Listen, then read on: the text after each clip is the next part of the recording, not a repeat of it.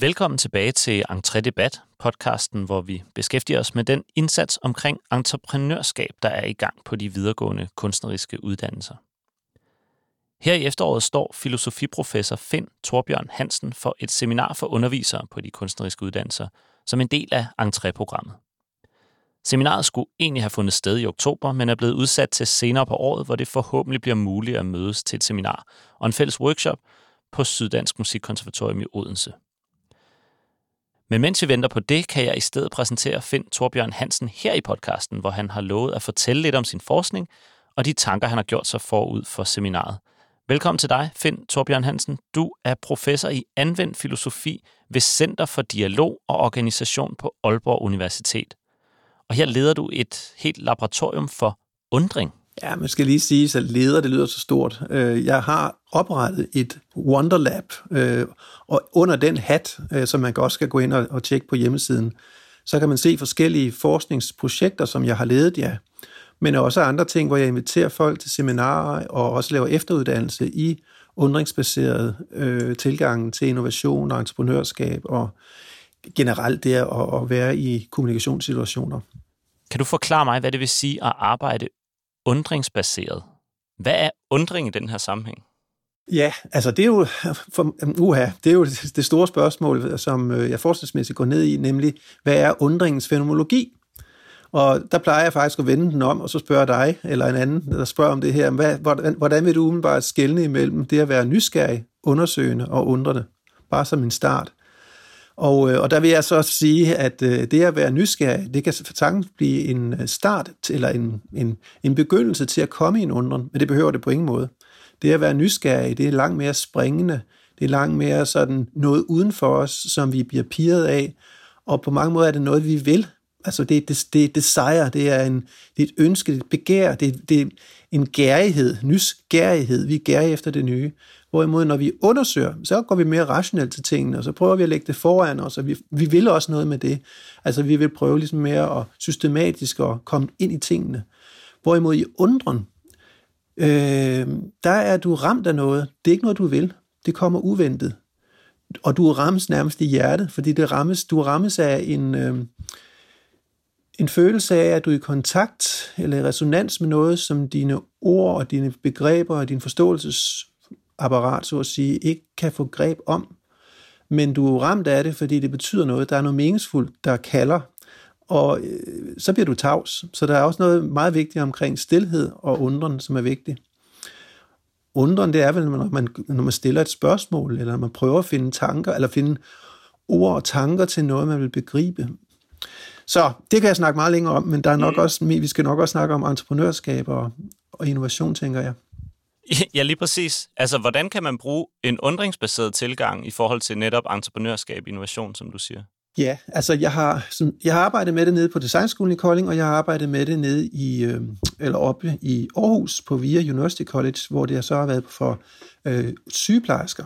Øh, og der hedder det undringsdreven øh, entreprenørskabsundervisning. Øh, og jeg har også gjort det på, i Vejle Kommune, hvor det så handlede om øh, undringsdreven innovation. Så det, der er man sige, kort sagt er humlen i øh, den mere undringsorienterede, det er, at vi får blik for øh, det mere eksistentielle i en designproces eller i en for eksempel sygepleje øh, samtale med en patient. En sygepleje vil jo på mange måder have sine teknikker i orden. Altså jeg kan min teknik, jeg kan mine metoder, Sygeplejersken vil også have en praksiserfaring, hvis hun har været der længe nok, og få en, en tavsviden, en intuitiv viden. Men der, hvor det virkelig svinger, der, hvor hun virkelig er en dygtig sygeplejerske, det er ikke bare, når hun kan sin teknik og kan sin håndværk, men det er, når hun bliver en kunstner i sit fag. Øh, og det vil sige, at hun kan begynde at høre, hvad det er, øjeblikket kalder, eller situationen, relationen kalder hende til at gøre. Så det der med at høre, hvad hun kaldes til, øh, det kræver en særlig form for åbenhed. Så undren, og ikke nysgerrighed, ikke undersøgelse, men det undrende, og særligt den filosofiske undren, ikke den videnskabelige undren, for den videnskabelige undren er mere sådan en forklaringssøgende, årsagssøgende. Man vil bagom, hvorfor reagerede hun egentlig på den måde, spørger man psykologisk. Ikke? Mens i den filosofiske og den kunstneriske forundring og, og filosofiske undren, der er du ramt af noget, og der, der står du lidt ja, stille og lytter, fordi der er noget. Så du, du trænes i undringsværkstederne til at, at, at have et større gehør eller musikalitet forkaldet i øjeblikket. Og når jeg så snakker om entreprenørskab inden for sygeplejen, så var det, hvordan kan vi finde tilbage til kaldet i sygeplejen eller i design under, hvordan kan vi, hvordan kan vi ved med at holde fast i, når vi skal være entreprenante, ikke bare blive businessorienteret, eller hvad vil kunderne have, altså brugerdreven innovation for eksempel, men hvad, hvad er det egentlig hjertet øh, siger mig? Altså, hvordan kan jeg holde fast i min kunstneriske nerve, som ikke bare er, hvad jeg har lyst til, men også, hvad er det, eller hvad er det, ja, etisk og eksistentielt, så at sige, som kunstner, som, som, som, som øh, ja, designer, eller hvad man nu er, øh, kaldes til og brænder for.